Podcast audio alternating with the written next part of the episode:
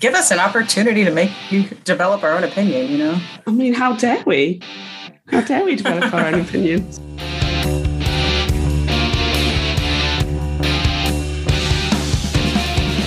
Hi everyone, it's Ria, the host of Femme on Film, where a guest and I talk about films made by women, starring women, for women. These are films that have often been overlooked or unfairly derided, or where female filmmakers haven't been given the same chances as their male counterparts. And sometimes it's just a chance to talk about films that we love that happen to be made by women. If you like fun, insightful, and patriarchy smashing chats about film, come and have a listen. Femme on Film is part of the Comics in Motion Network and can be found on all your podcast apps. So come and join us. Smash the patriarchy.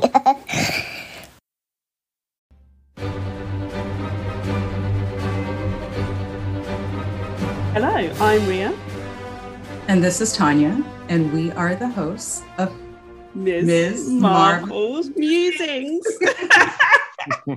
Believe it or not, we only rehearsed that once. Shocking, I know. Yeah. I think that was pretty clear. Uh, we are here, obviously, to talk about Ms. Marvel uh, on Comics in Motion. We will be talking episode two. Me and my wonderful co host, Tonya, will be here every week, unless you know, some sort of life shenanigans happen with various guests. Uh, so that's it. We'll, we'll be starting talking about episode two, Crushed, I believe it is called. With, Oh, first, let's introduce our weird various guests. well, yes, yes, I was about to say, with our wonderful guest, Jack. That's you. Jack. Yeah, I, ne- I, ne- I nearly said the wrong name, which is really good, isn't it? That's why my pause. Just, I, I love the dramatic pause. That was great. Oh, it's great to be here, and I'm so um, excited to be watching the show. It is already got its own little corner of the MCU that it's totally owning. Um, which you know, as a fan of the comic, I was hoping it would. I was hoping it would transition well. There was the opportunity to make something really quite special, and it's already started that way. So yeah, I'm I'm buzzed to be. And Wednesday nights now are like you know, Obi Wan, and then Miss Marvel. And I have to say, Miss Marvel's uh, she's uh, pushed ahead of of Kenobi. I have to say, in terms of my my fandom at the moment, the one that I'm most excited about watching on a Wednesday is Miss Marvel. So, what is your history with Miss Marvel? I desperately tried to look it up before coming on tonight because I couldn't remember when it was I read the comics. It wasn't live when they were coming out, but I came to her through Miles Morales. So I'd read his first series of comics and then was picking up the next ones and then understanding that the champions were coming and they were together. So maybe want to find out who this other kind of character who was coming through. So G. Willow Wilson finished her entire run, I think, by the time I read it. So I was a couple of years behind at least the probably four or five years behind the actual sort of initial release. But in a way that's I, I quite enjoy that because it means I can just get a couple of big collections all in one go and just plow through them. Because if something's as good as this, having to wait a month must have been really painful. Yeah, I'm thinking that as soon as we're finished with this series, that's what I'm going to do is grab it and just read all the way through. Because I have no experience with Miss Marvel except for the last two episodes. that's the hmm. extent of my information. And It'd be that's what- fascinating to hear your like reverse, like how the comics read after seeing what they've done in the show, because they have made big changes. It's all for me personally, it all seem to be working. Yeah. Uh, I've spoken with Tony before. I'm not one of those people who cares about sticking pure to the comics, as long as the character is represented as who they truly are, which we'll get into, I'm sure, but she definitely is. I think, um, yeah, it'd be fascinating to see what you think. Well, that's what Tonya and I were talking about that just before we started recording. Um, and Tonya was saying, I wonder if I should have picked them up. And I actually think you shouldn't. I think if you've not read them, don't go into the show and enjoy it for what it is, because I think exactly that. I think they are different, but in a good way. And I think it's Mm. really is it's keeping the heart and the character from the comics, but but doing it in a different medium and doing it incredibly well. And I think it'd be much more interesting to watch this and then go back and read it and just see how how you feel about both of them together and separately. Yeah, it's a fun experiment. And I may end up doing it as well. Just you know, even though I've read them, but be really, you know, I'm going to get that passion back again. Right. And it's it's stupid to think things need to. s- Uh, Mhm. Stupid is not fair. Maybe that's not the right word, but I think It's, it's, unfair. yeah. I think things have to stick exactly to. I mean, you know, civil Civil War, Winter Soldier. These are all adaptations of of comic runs, which You know, that I did. the same. I, I read that Civil War before the movie came out Mm. because I didn't want the spoilers, and so yeah, I didn't want this the movie to spoil the comics, and so that was a pretty big undertaking. Is sorting through all of the ver- the various the various comics because it's not like it's one comic run.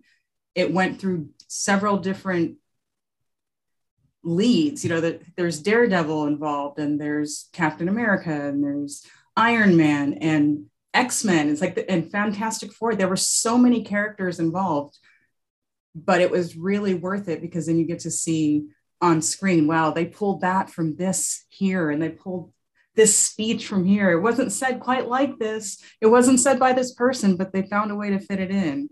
And that's I worry that I'm missing some of that when watching this. But it's only six episodes. I, I think that I can just watch the six and then review the comics and find then I'll know for sure is it worth it to do it one way or the other? Like which way is the better way to handle it? I I might lose some of the magic in reading it first because I'll predict how this is going to play out. Where now I don't know who any of these people are. so this is fun for me to learn about them. And there's something to be said about, about the suspense of it as well. You know, I think just go along with the ride and enjoy it. And I think this is the show to do that. Uh, you know, I think you can just immerse yourself in the world, and we'll we'll probably start talking about this soon. As they immerse you in the world as well in Kamala's world. So it's just sort of, I, I think, I'm a teenage girl watching this. right, right, Me so too. much, yeah. And that's thanks for doing a great job. Well, should we get talking about the episode then? Let's do it. So I'm going to do one of my expert synopsis. Is this is of the uh, of the episode again? Um, so episode two, it's it's called Crushed. Crush. I've got it wrong again. Honestly, No, it's said crushed. It's crushed. Thank you. Do you know it's because I keep on thinking of Buffy. Crushed Mm. or crashed, Hmm. isn't it? Uh, anyway, it doesn't matter. um, my brain is fried. So we we pick up after the first episode. Kamala's got a lot going on. She's got school, but she's feeling pretty rad when she's walking into school. Um, she's feeling pretty empowered. Um, she's having to keep the secret from her best friend Nakia. Obviously, her and Bruno are still discussing it. He wants to see the powers. Awesome. Great training montages, some amazing family history and family mystery, family dynamics as she's trying to tackle finding where her power is coming from and her own family history. Uh, and then we have a big showdown at the end where she she saves a young boy. I loved something in this episode about to do. Yeah, I can see Jack nodding. Um, I'm having it on the weekend. um, uh, um, and and so she's having to tackle being a hero with her new powers, as well as the Department of Damage Control, and obviously one of the most important things for a teenage girl, having a crush on a Mhm. super cute boy. so that's where we are in the episode. Have I missed anything off? No. no, that was excellent. That, Excellent. that was the, the main part of it. We do need to touch on Bruno a little more later, but I Yes. say that's a good synopsis for the hmm. Thank you. Yeah, good. I did a synopsis. I didn't write it down this time. Last time I wrote it down, ignored it and just rambled. And this was better. So what was your strength. thanks. So, what did you both think of this second episode? You first, Jack. Um, I thought it was on a par with the first, which is often very difficult to do. I thought it seamlessly like moved from one to the next. I know some of the shows we've had on Disney Plus recently have been like the same director all the way through. So Kenobi is Deborah Chow, isn't it, all the way through? Here we are getting different directors, but I didn't really notice the the change really, which is good. I think it opened superbly. It, this show is doing a wonderful thing of like adapting the comics but being its own thing but also making references and nods to other things without it being too referential or too cringy or too like. So this moment of her walking down the school hall was, I mean, I was just crying with laughter. It was so good. Um, but it was very, you know, like it was very like um like an 80s teen movie. I'm going to say for a specific. Oh, yeah. Yeah, I'm going to. Oh, Teen Wolf, that is really, that's on it actually, because there's one I want to talk about later with a different scene. But Teen Wolf, yeah, that's brilliant. And it was very, um, you know, to an extent, a little bit Buffy as well when we have the Bewitched, Bothered, and Bewildered episode with mm. with Xander when he's got the powers and he's walking down the halls. But it was also kind of Spider Man 3 when he goes evil and emo and he's walking and doing that.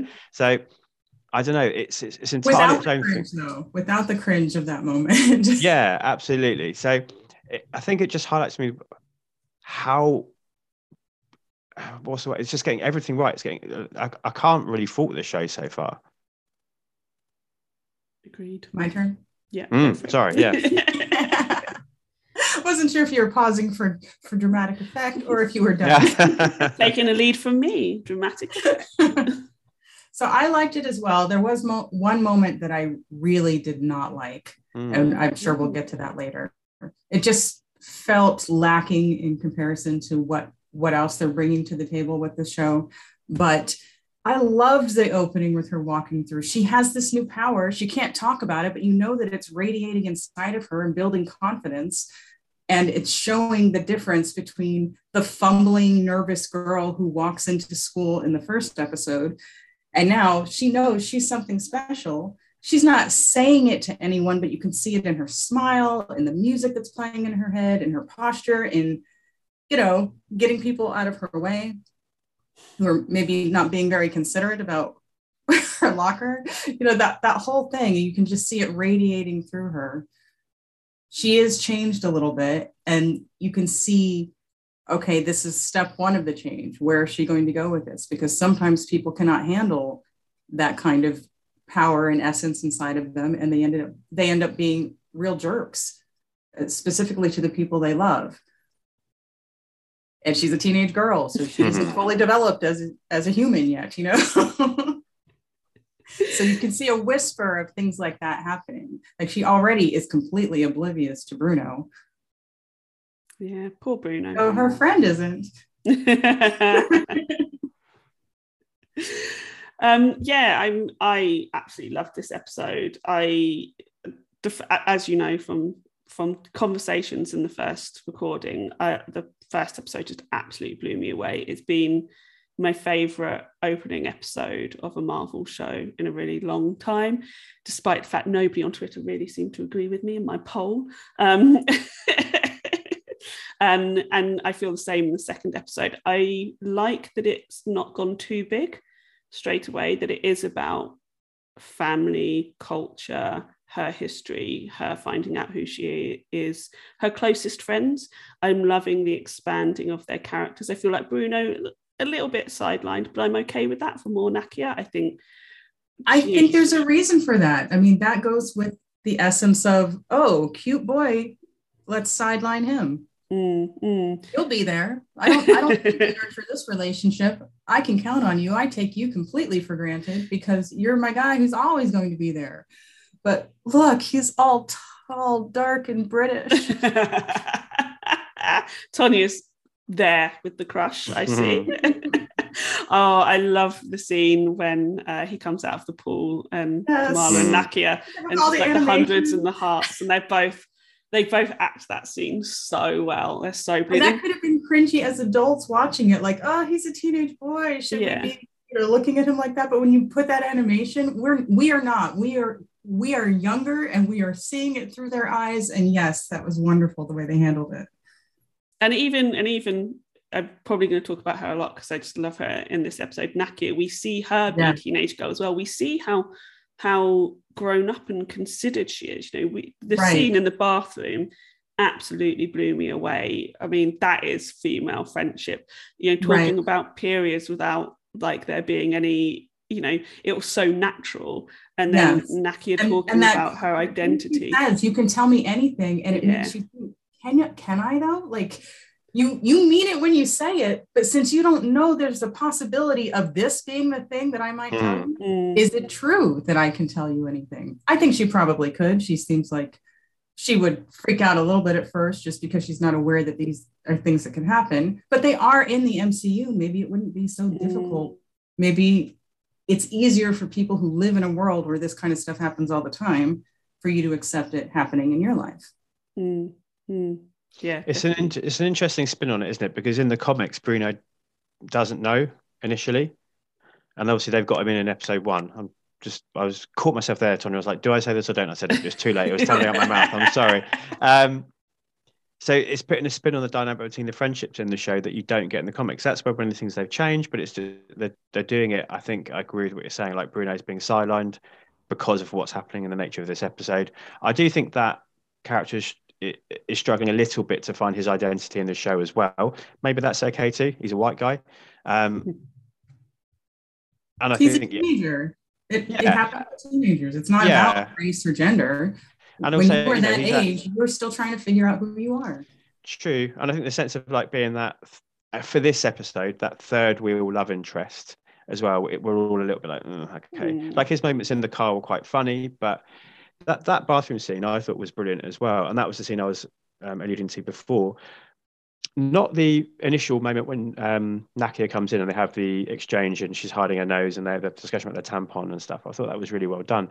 When um, Kamala then comes out and they had the discussion in front of the mirrors, it felt a little bit stagey to begin with. I was like, oh, this is the first time I felt like they're they're forcing an agenda or they're forcing something to say rather than it happening naturally. But by the end of the scene, Mm. particularly because of the score, I was totally in with it. I thought it was a beautiful moment, and it reminded me of um, like something from a John Hughes movie, where like you know, like the Breakfast Club, when you get the the swelling music in the background as the as the teenager realizes this thing about themselves, and you know they're going to go on and be a brilliant person from this point forwards. I thought just that initial part, I was like, oh, okay, I can see that you're you're about to tell me something, whereas the rest has just organically happened. But uh, it totally recovered by the end. Mm.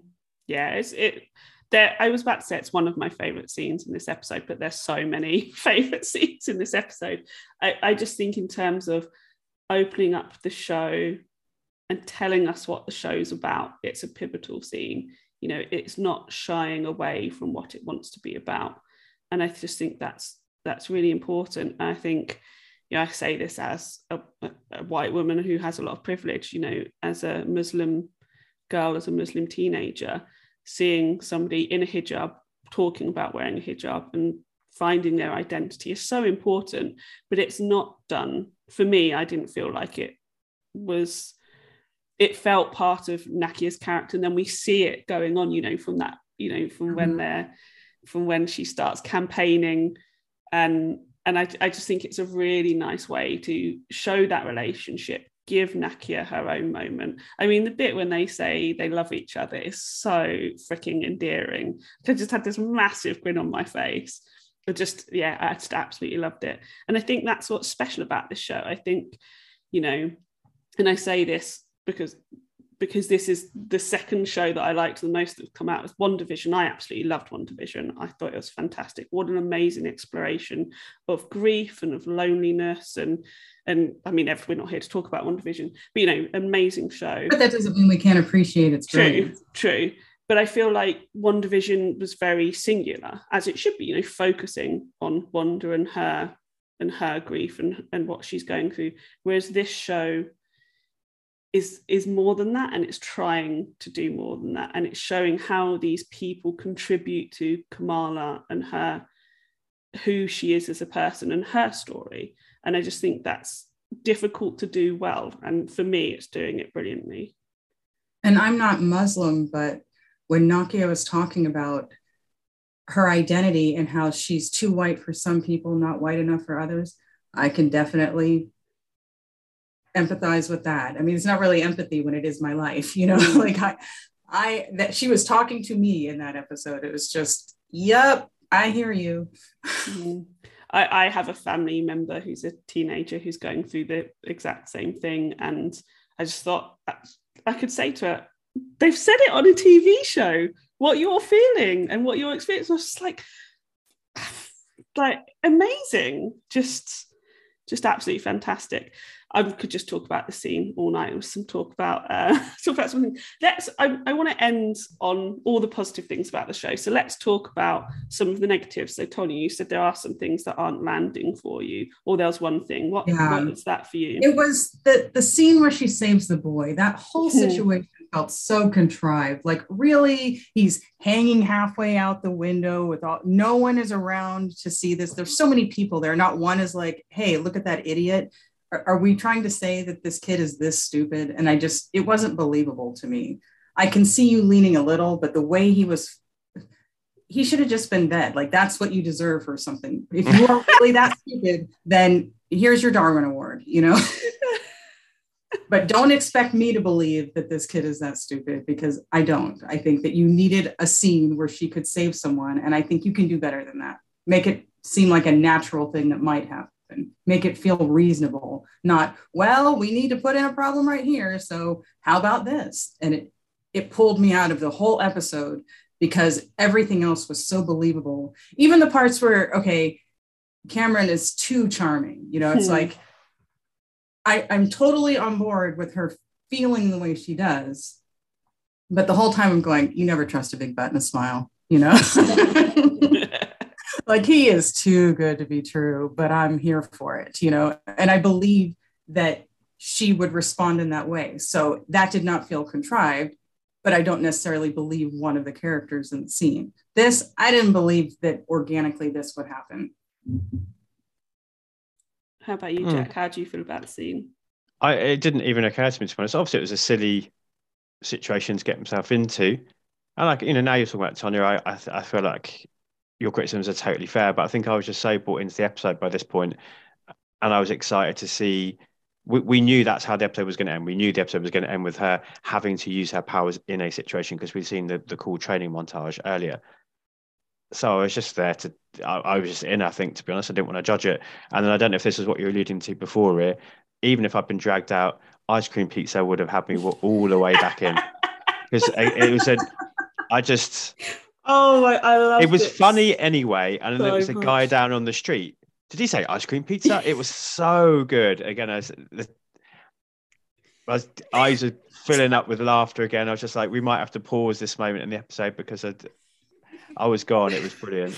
I missed it the first. Well, I heard that bit the first time we watched it, and then we were just laughing so much. So I've, I've watched it just before we were talking, and my favourite bit of the scene is when she goes, "Okay, so do you mean is that one meal or two? Can, just think about it on a plate or in a bowl." And it's like she's trying to concentrate on using her powers, and also being like, "What?" This kid's crazy, and then obviously you get the social media afterwards of Yes, the that, that they did Mm. very well. All the mean face. ice cream pizza. The superhero In landing moment was cool because it's her Oh, like yeah. I've seen Black Widow do this on TV or something, so she's trying to mimic and Yes, I loved It was the really superhero lovely. And her little grin, like her smile is so enchanting. Yeah, isn't it? Did you notice that um, Ice Cream Pizza Boy had an interesting pair of shoes that he was wearing? oh, I didn't. I did not Is notice. he the shoe thief? He's the mosque trainer thief. so they looked very similar to Nakia's. I only noticed it on second watch. I was like, they're really focusing on his feet. Is it just the glow? Mm. Oh, they look Good pull, very- Ria. Yeah, yeah. This is when somebody's like, no, you've just made that. up." but I reckon she saved. She shaped, saved the shoe thief. Oh, that's quite hard to say. She saved the. She saved the shoe thief. Yeah, there you go. Shaving him would be something it. very different. Yeah. um, I, I, for me, it was that is the weakest part of the episode, and I say that as in I still think it was really good, just because I was, I, this is terrible. I was like, dumb kid, this is so low stakes. Uh, But I like that it's low stakes. I like that she's not, you know, it's not aliens have come to Earth and she's having to save the entire world. It's her small community having to do things. And it was in a small community thing. But I was also like, dumb kid. it just makes me sound so cruel. bigger. I just wanted it to feel natural. Like let it be an accident that happened, Mm. not just this is just dumb. Like really, this is all they could come up with is someone being this dumb who deserved to fall. But again, but I do agree. I do think it's a valid criticism, and it was the the weakest part of the episode for me. But I still like it, and I like that. Like like Jack says, she then got a superhero pose. And then when um oh god, I keep the Department of Damage Control comes along. I like that it was almost as if her natural superpowers kicked in when she had to jump over things and, and do 12s Yeah, in the the air. adrenaline. She's done all that training, so Yeah. her body knows how to do it. And now, oh, I don't have time to think about this. I just have to do it. And if she hadn't been training, I would have an issue with that. But they showed her putting in the work Yeah. and learning how to use it and how to trust her power to hold her. Hmm. I, A I couple of- love oh, sorry, you go, Jack. No, no, no, go. I was going to say I loved the training montage in general and how wobbly she is in it. She's not sort of she's not Yes. Black Widow going super flips, blah blah blah. She's like, oh, okay, yeah, okay, my body's not trained for this, and I really enjoyed that. those parallels that, that I think you guys are talking about, and I've had a, to, to do with like Peter Parker and Spider Man, are so prevalent, and they're here in this scene again, not in this training scene, and the sense of like the instinctual nature of how to use your powers when you need to. I think is very sort of early Peter Parker in a good way. That's not a criticism. I think yeah, and then when, again, like this actress is it Iman Vellani? I mean, Mm. again, we could spend an hour talking about her if we want to wax lyrical about like so where the hell has this girl come from to just totally own this role and she's unbelievable um but talking about the little moments that she does tony you were saying about her smile and things like when she does that bit in the training she makes the hard light like steps and she get manages to get all the way around and her little like ooh like jump for joy and stuff at Yes. the end are just really beautiful little moments and just so perfectly in keeping with a Well, the character jump for and joy a at the end that, that was another moment that pulled me out because that was so clearly animated. Hmm. I didn't That even was- notice that. I was too busy having fun. my my brain has this thing where it just goes uh, like oh it's just a bad blink you know it's like oh that was not right there are just moments in certain movies where a minute a minute and then oh this is obviously cgi and my brain is disappearing i don't want to just make it more seamless you know they could have cut to her really jumping because the rest of it looked great and then when Mm. she jumped it didn't look real to me anymore I challenge you, really random aside now. I challenge you. I watched The Mummy Returns last night. I challenge you to watch that with your issue with CGI. friend. I mean, still good fun that film, but my god, the CGI has dated. God, I've not watched it in so long. Is it really bad? And the film's still great fun, but Yeah, yeah, yeah, I but it's mean, in the CGI. Yeah. The Rock is the Scorpion King at the end, Yes, I. I mean, I remember that being terrible at the time. I saw Oh, that film yeah. in the cinema. Yeah. all the way through. It's pretty bad. Yeah, it's no Jurassic Park, which still holds up. um, and Star Wars holds up, you know. It's like these older movies look great. What's going on now? Like there should not be bad CGI in the stuff we're watching now. it's a, mixture of physical and and and VFX, isn't it? And that's why. Anyway, it's not what we're here to talk about. Well, I mean, we could talk about the visual effects in this show. That's another thing I could talk about for another hour. Just so beautiful. Uh, It's just you know I know we've all made comparisons before to Edgar Wright, Baby Driver, to um, Into the Spider Verse. Uh, it's also like computer games. It makes me think of um, just absolutely amazing. And I loved the bit when she when she comes home and it mirrors for me when she comes home and then goes back on the sofa and goes cosmic with her hands um you know it's it's it for me it sort of had that same sort of feel that she's got that excitement and and we're having all the the the, the visual effects around with the texting and stuff i mean for me i think I they love the way it, they do that. so i think they've dialed it back a little bit this episode but did. it's still so good and i don't find it distracting or grating or gimmicky or anything like that i just it just fits the tone perfectly doesn't it And that's the thing. It it adds a visual element that you don't need, but it Mhm. enhances it. It enhances the storytelling, and I think they're using it well.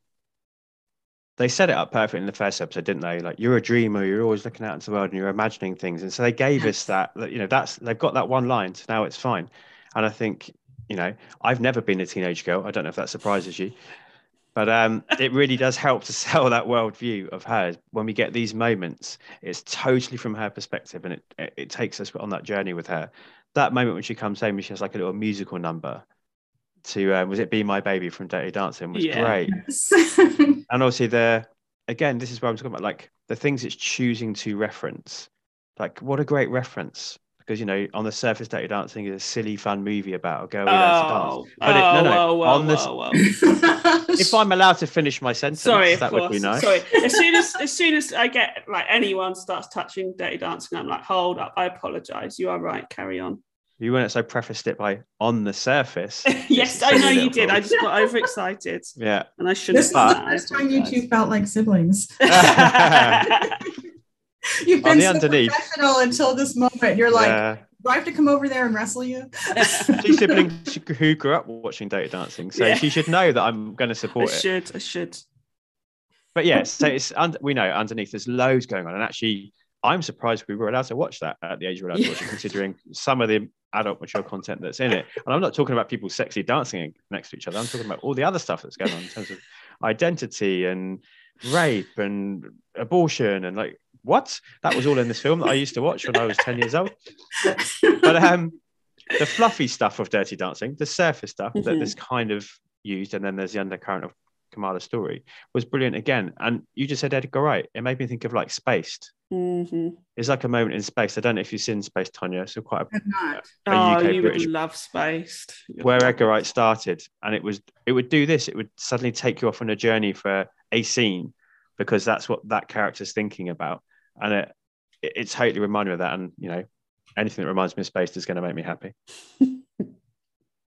I do think this episode had great pop culture references and sort of Easter eggs, not not only ones that we as sort of Marvel geeks can enjoy, but but like wider ones. So Bruno looking like Marty McFly, in, Mm. and Yes. again, and again one of the, one of the other best scenes that like Kevin was just he was just like, like the gone. guidance counselor guy Yeah, so good. I had Have such an emotional reaction to that scene. It was, oh no, oh no, do not give up your future for a girl. Yeah, I know she's amazing, but you're teenagers. Go make your fortune, come back and woo her as an adult when she is ready for you. Because she is not ready for you, and you don't want to put your life on hold for someone like that. Can I ask you a question though, Tonya? Have you seen a movie? Have you though? Have you seen a movie? A movie. That guy's amazing. It's so good. I just I, I want to find everything that he's ever been, and he's got to. I, I have no idea who he is. He's got to be a comedian or something, hasn't he? Um, he's just so brilliant. That whole and the fact that he makes himself Meryl Streep is my favorite bit. Yes. I And love see, it. they didn't even say what they were referencing, but we knew. We knew. um it's yeah so good and you know we get the we get the um paul rudd never ages joke as well at the Yes. very beginning great so I, I missed on the first watch got it on the second one was like, ah, that's great um then i love Jack, that we- have a real question in there? so, No, sorry. But i love Sorry. But I love it's bringing in other things as well from I mean and and this is from the music that they have in the show but also what Kamala's talking about when when she's with Kamran Kamran um you know and they're talking about Bollywood actors Bollywood stars specific music you know there's all these cultural things that they bring in they continue to bring in you know they have Eid Have- Right. when have you ever seen Eid in a mainstream TV show you know, And I will say, I didn't know most of the references they were making, and it didn't matter. yeah it was- right I get that they're vibing. I get that they understand each other, and that's all I needed to know. Mm, mm. And it's a, it's a, it's another avenue, isn't it? Like people either going like, oh, that's me being represented, which is amazing, or it's like, oh, who is that? Like I'm, I'm going to go and look that up, or I want to listen to that song, or yeah, Sweat Boys or something. Yes, I think it's Sweat Boys. Yeah, I did. I Yeah. did look it up last night because I like, I have no idea what this is, and I'm old, and I'm never going to know what it is. Um, you know, But if it's music that's in the show, then it may be worth checking out because all Well, the yeah. music's been great. the music in the show is absolutely amazing. It, it helps that it's my sort of music in general. Um, references to to Bon Jovi, fantastic. Mhm. Nobody Which wants to know that their parents. Jersey, you yeah, know? exactly. Nobody wants to know that their parents got together for Slippery When Wet, though. Whoa. What a title choice! But it was the right one to make. sure. That's the one that's going to make the kids go, "Oh, gross, mom." You're like, even if you just meant you were dancing to it, it doesn't matter. You've created a visual that has just disgusted your children. well done. um, and so, and I think all those, you know, I think that's, I think that's what we see from the show. You know, Kamala's a fangirl herself, so we get all these fun MCU references that we're all going to enjoy, but then we get all the cultural references as well, and then other geeky references because you know she is obviously a a pop culture magpie, right? And I and it doesn't feel shoehorned in; it just feels like part of her character. So she's she's allowed to be brown, Pakistani American, Muslim, a teenage girl, a girl who who loves her best friends, has a crush on a boy. She's a, she's allowed to be this this well-rounded, fully thought out character. Which when do we get to see Muslim girls being that? Brown, you know, we never get to see brown Muslim girls being it, and it doesn't alienate us. It takes us along the story with her. I just, it, I just love everything about the show. I can't even remember my original point. I'm just too excited. But you made me think of something else that made that I really liked about Nakia is that she is observing and aware of a lot of the stuff that's happening, even though she's not saying it. Mm-hmm. So she is totally into Kamran too. But she sees that, oh, they have a connection. So I'm not going to be a jerk. I'm going to let them develop that. All the while, she is very aware of Bruno's response to all of this, which is not as mature, you know? No, and I love the way she deals that. Instead of it's what teenagers do. She's supportive, but she's supportive by taking the piss out of him and winding him up and nudging him and like hey, distracting him. Yeah, oh, it's so good. Because you would you would do it. It's so good. You would do it, yeah. Oh dear. Um now did he do that on purpose, do you think? Oh, totally.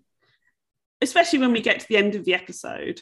Mm. And and so well, so that's another thing I wanted to talk about. How is the mystery element working for you both, both in terms of her history and her powers, and then with with Kamran coming in and his his mum, and obviously this it's not a twist at the end, but this sort of reveal at the end.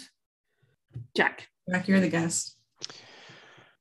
I think it's working quite well. I mean, I'm going to be interested to, to see what Tony thinks as somebody who's just, you know, just based in the show at the moment. I think it's it's doing that thing which good shows do, which is giving us a little bit, a little bit, a little bit, and letting us piece it together for ourselves and discovering whether we're right or wrong. I think listening to you guys talking on episode one, I I really like the reframing of Kamala's powers and where they've come from, and this uh, Ria, you and I were talking over WhatsApp, I think as well. This sense of like tying it into her cultural heritage and her identity and her family. I think that's a great idea considering the concept of the show, and I'm fascinated to know what's going on here in terms of this lineage and how much her mum knows and doesn't know.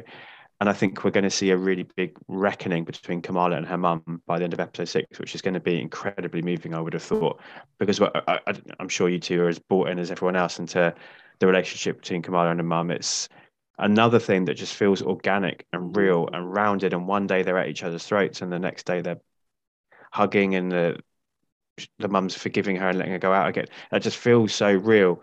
So it's working. And obviously, having read the comics, we knew Kamran, as soon as he was in it, was not going to just be the, the new cute interest.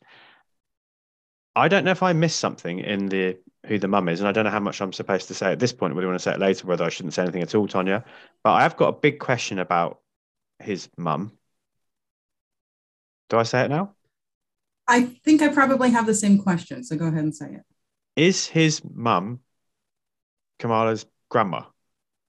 Not grandmother, but great grandmother. Great grandmother. Yeah, she's that's the one, they're, right? They're implying that she's yeah. great grandmother.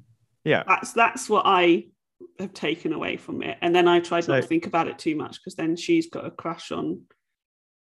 Well, but that makes that seem earlier even better when they're in the cafe and Kamala lies to her brother to say that oh, yeah. this is our cousin. It oh, reframes that whole conversation that, again, which is brilliant so that scene was amazing because one time, so I used to live in East London, huge Muslim community. Um, and one day, Kevin and I were on the DLR coming from Stratford to Bow, and there was a young woman on there, clearly with her boyfriend, uh, just coming back from shopping. And some people were, walked on, and she immediately pushed him away mm. and said to him, Get to the other end of the of the car and he was like, I don't know what's going on. I'm just like with this really cool, pretty chick. I don't want to go to the other end of the car. And then all of her friends came on, and one of them was her sister. And she and she genuinely had to be. I like we, Kevin and I were just completely fascinated because we clicked what was happening. You know, she wasn't allowed to be out alone with the boy, Right. and she'd gone off on this date with him. A day date, you know, all lovely. They seem to really like each other. I hope it all worked out. And had to be to all of her friends and her sister. Oh no, this is just XYZ, he's just whatever. We just met each other on he he just happened to be on the DLR. And we were like, you were literally holding hands and like not kissing, but you totally wanted to. And it's just like, you know, absolutely fascinating because although we know these things about other cultures, you very rarely, you know, we're in our own bubbles, right? Much as they were at the time until the uh, friends and sibling came along.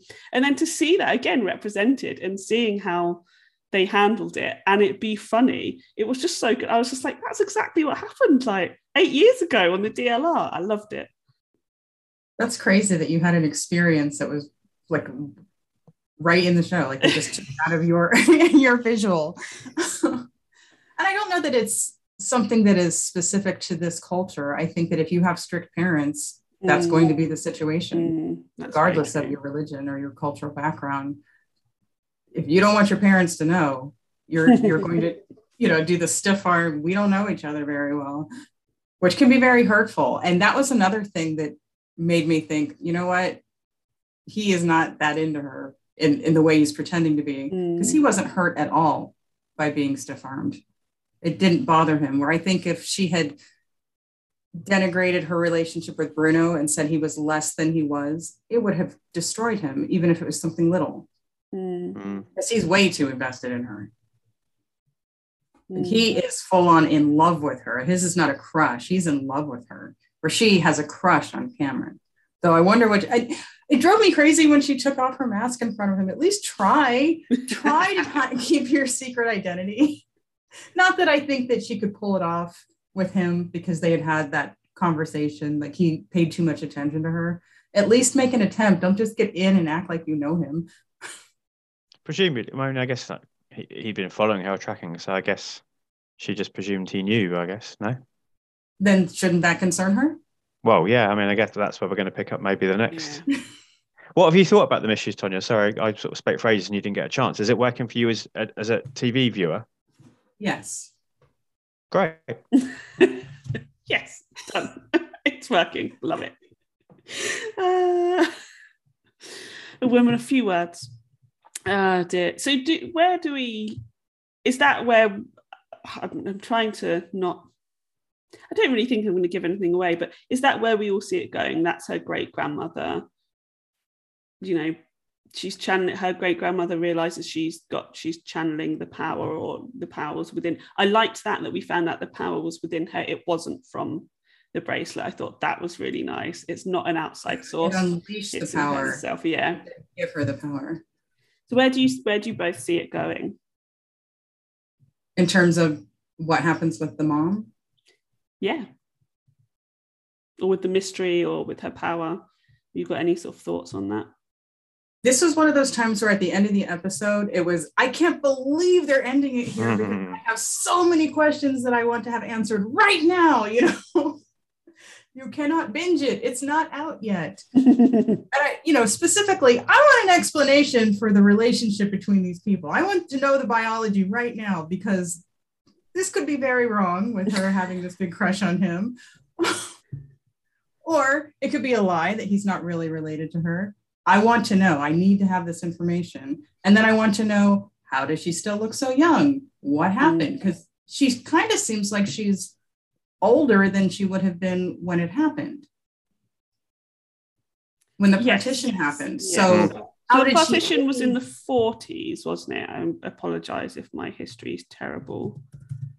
I believe it was in the 40s, in the I think it was in the late 40s. So why why did she age some but then stop?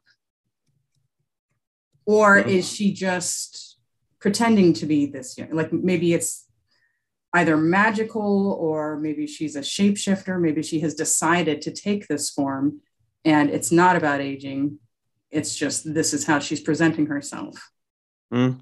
So I have all of these questions. And since I don't know the background history of these powers or the characters, I'm just guessing. There are just so many reasons that she could be in this form that I hesitate to make a guess. And you may have like answered all of them or, or none of them because I think with the changing of the powers in her, we know that it, it appear well we don't know we don't we know it appears. What a great sentence from an english teacher. It appears that the powers are cosmic for kamala doesn't it? Because Mhm. of the relation to captain marvel who's obviously going to appear in episode six. Um and the the the, the color of the light and stuff seems to be tying in with that.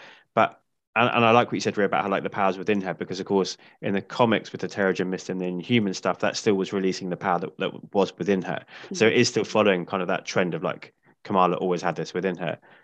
But I think um I've lost my train of thought now. What was I saying? No, you pick Uh, up, it's gone, and I'll come back to it. I think It's in her.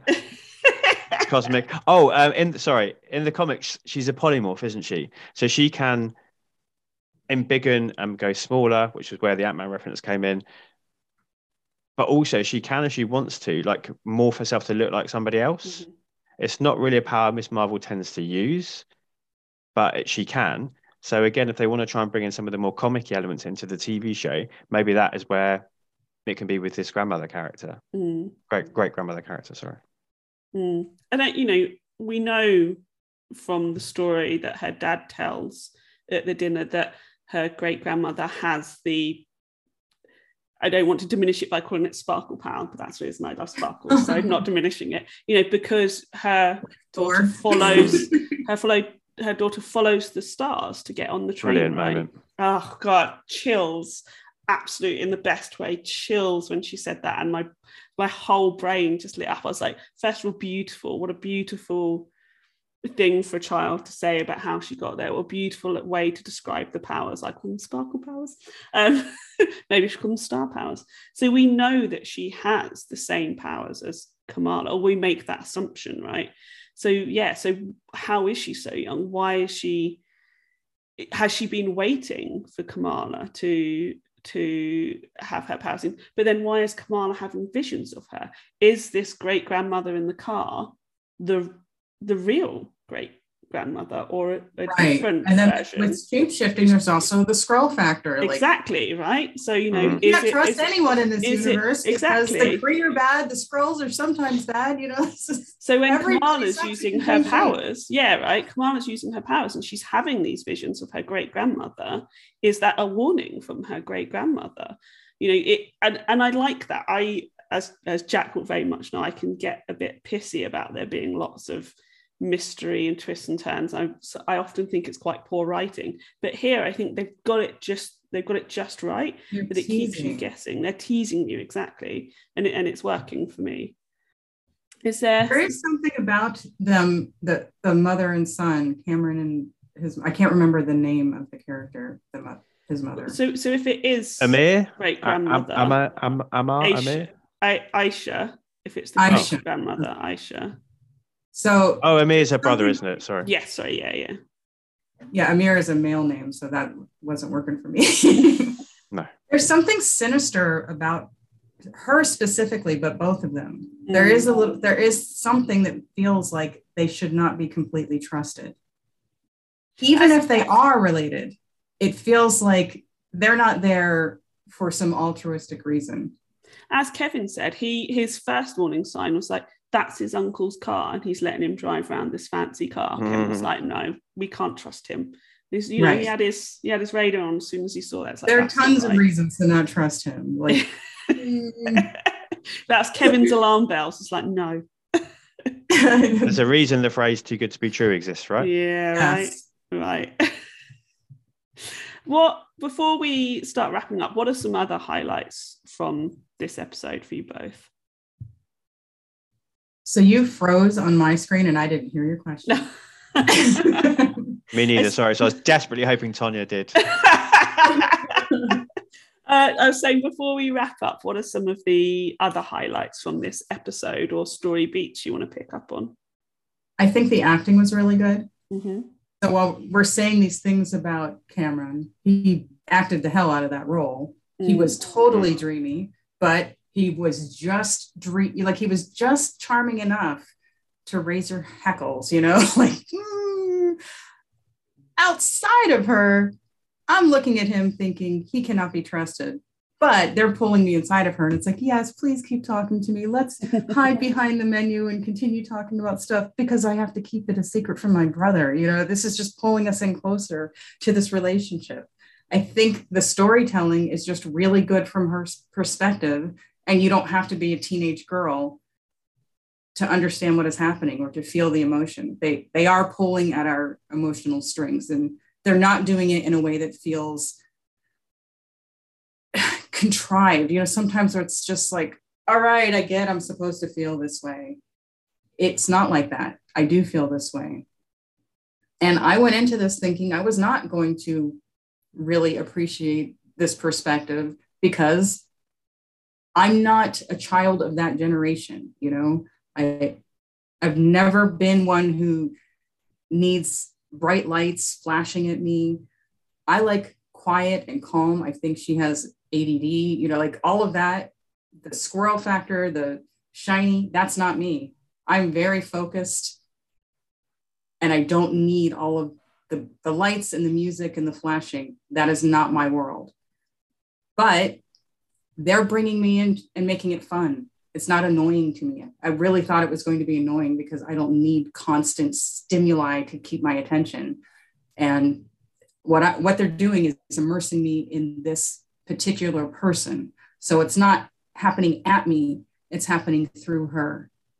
And so far, they're doing a wonderful job. Mm. I think everybody's just really naturalistic, aren't they? Mm. Nobody feels like they're acting, which sometimes people do, unfortunately everyone feels like they're a character rather than they're an actor playing a character. And it feels like a caricature. And you know, the mum could, the dad could, they could be coming across as caricatures of of parents, but they don't. And it's little mm-hmm. touches and little performance moments. I think I completely agree with that. And tied in with that, I think for me, it's all the little cultural moments, like they're in the mosque and they're having the conversation about how their side's not as nice and they've got a, and they're rushing to, to, to get ready to go in and you've got the two guys taking the photographs. I thought that was brilliant.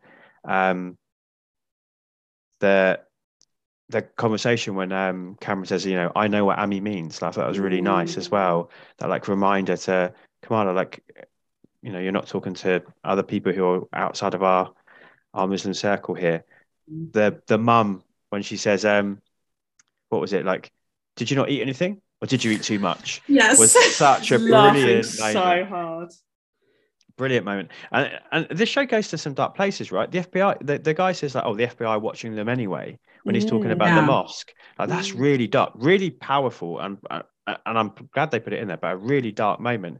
And then it and this show's done that really like cleverly and, and successfully moving from these not throwaway, you're meant to catch it, but these like subtle moments to these like ludicrous, um, hilarious moments. There was well, oh, the best one, it just came to me.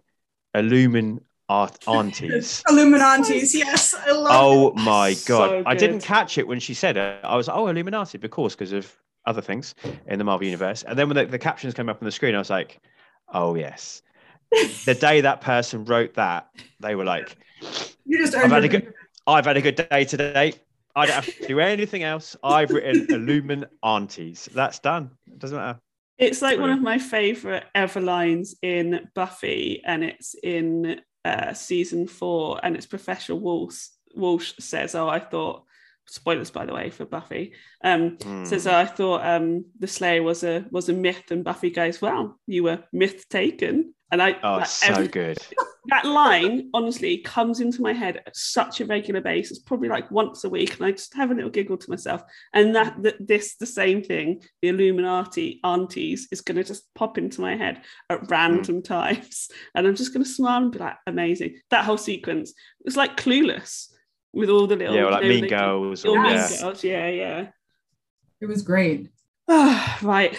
Anything else before we wrap up? Because again, I'll just sit here with you, just talking about individual scenes for another hour or so. There was one more thing that we didn't bring up is just the way that they're weaving history into it without hitting us over the head with it and without taking us aside for now we're going to a boring history lesson. It's no, we're going to make it an endearing scene where the father is telling a story that they don't one of the people you know the, his wife doesn't want them to tell because it's so painful to her so they're wrapping us in the emotion of this history that has affected so many lives, but so few people know about it.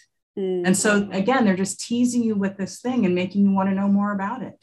Do you have people in your life where you could ask, what is your partition experience? You know, they're, they're bringing up these things without making it all about that. It's just a piece of where they're from. And I appreciate that. I have to say that dinner conversation, that part of it, when they were like, you know, the British left us and that made me feel really uncomfortable, but in a good way. Like, you know, being British, it was like, yeah, there's that really dark part of our history which we wish wasn't there.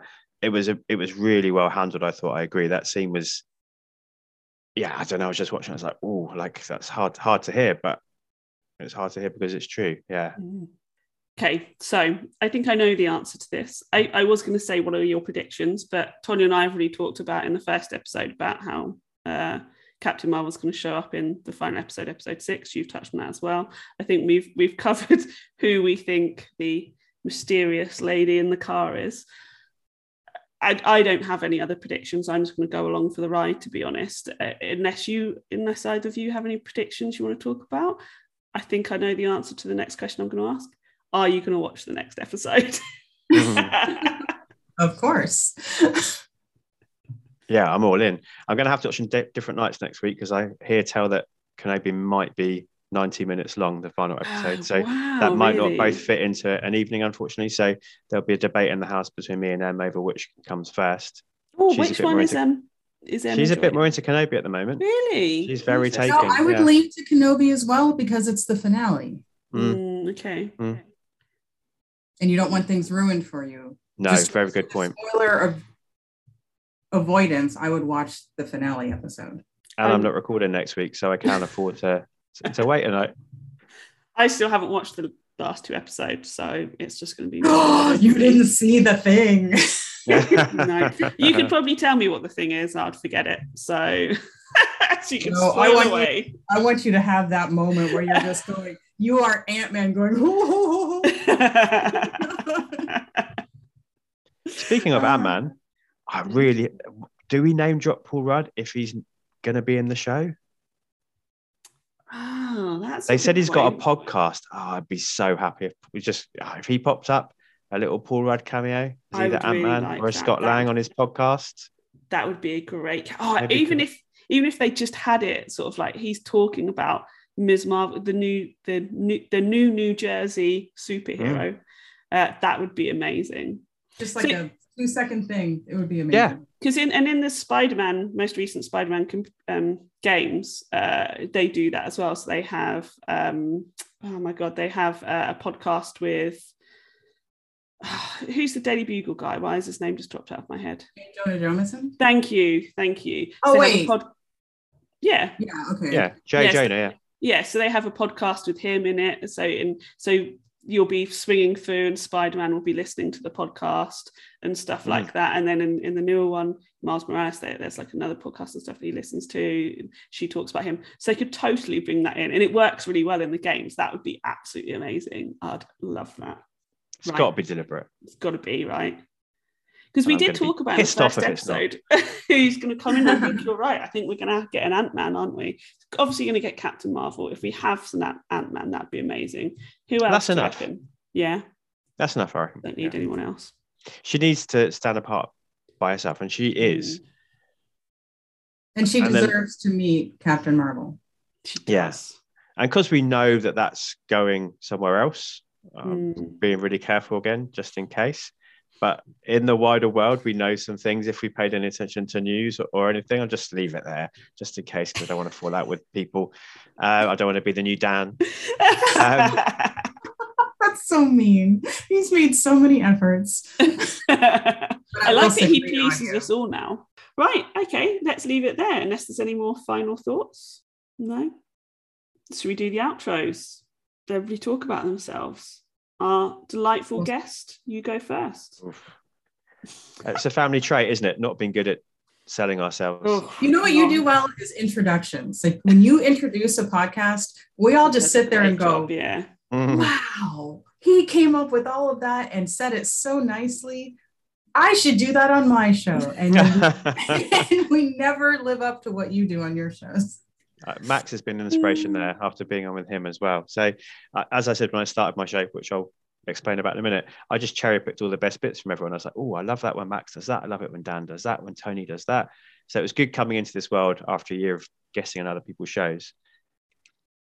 Because what I have been guessing on is Indie Comic Spotlight with Tony, and then he persuaded me to persuade start season's greetings. So I do that with Tony, and then What is Season's Greetings for those who don't already know? Oh, of course, good point. See, this is why I'm not good at this bit. Season's Greetings is the show where Tony and I watch every season of a TV show from start to finish, and then we consider it through a modern lens. So we did Buffy and Angel, and then a one, one and done Wolverine and the X Men, and now we're halfway through Fringe, which is just the best. And you know, we've timed it really weirdly because the multiverse is the most popular thing in the world right now, and uh, spoilers for Fringe, it deals with that idea too. and then because the world needed another podcast, I started my own called Back to Their Filmography, which is where I watch every film from an actor's back catalogue. And I've plugged for the Stath to start with because my love for the Stath knows no bounds. Yeah, it's a good choice. I I know you've already got a guest lined up for Spy, but if you could double up on guests, Yeah, always. make my life because Yeah, come on. that film is just and he is amazing in it. His Mm. performance in it is so good. Um, I, I think I'll I'll, I'll go next, and we'll let Tonya have the last words. Um, so yeah, let's get the the people of Rubbish at it out of the way first. um, where, where am I? So you can find me on social media, Twitter at Ria Carrogan or at Femme on Film. Uh, and that's the same on Instagram, but just Ria Carrogan. And what else do I do? I do Indie Comic Spotlight with Tony and Pop Gorilla, obviously. Um, ah, we're about to do our summer hits season, which is coming out on the how many days does June have? 30 days have September. April, June, and November. So 30 coming out on the 30th of June. Um, and we'll be we'll be dropping one one a day where we've been watching the summer blockbusters. I've only managed Ghost and um, Phantom Menace so far, so a little bit behind. We've got some watching to do.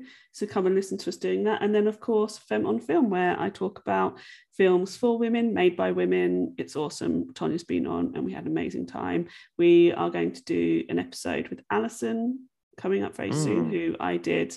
The kids are all right. We will be talking about sex scenes.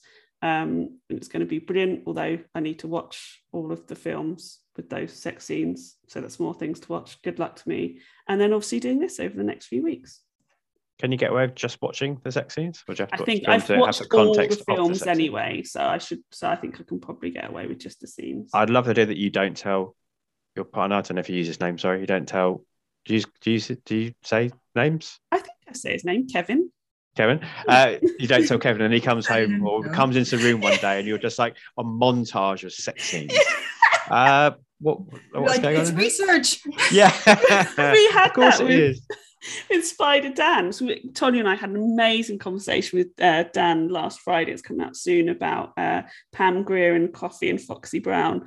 And um, I put Coffy on, and he was he was doing something else, and he was just like, "Why are the men on the internet just sending you porn to watch for their podcasts?" it's like right, so. So he's just gonna be like, "What is going on?" Or you could say, well, now women are sending me porn. Is that yeah. uh, dear. This is the longest wrap up in history. Yes, so. I will finish this off. you can find me across social media at Ms. Tonya Todd. I am on IMDb, just Tonya Todd. And if you want to keep up with the things that I'm doing, follow my newsletter. You can do that at www.mstonyatodd slash newsletter. Look at that. That's that's the expert, right? I didn't even mention my. I'm not going to do it, but I didn't even mention my social media. It's like all learn from Tonya. Tonya, you're going to have to have the last word, so go for it. Have a marvelous week. We'll see you next time. Nice.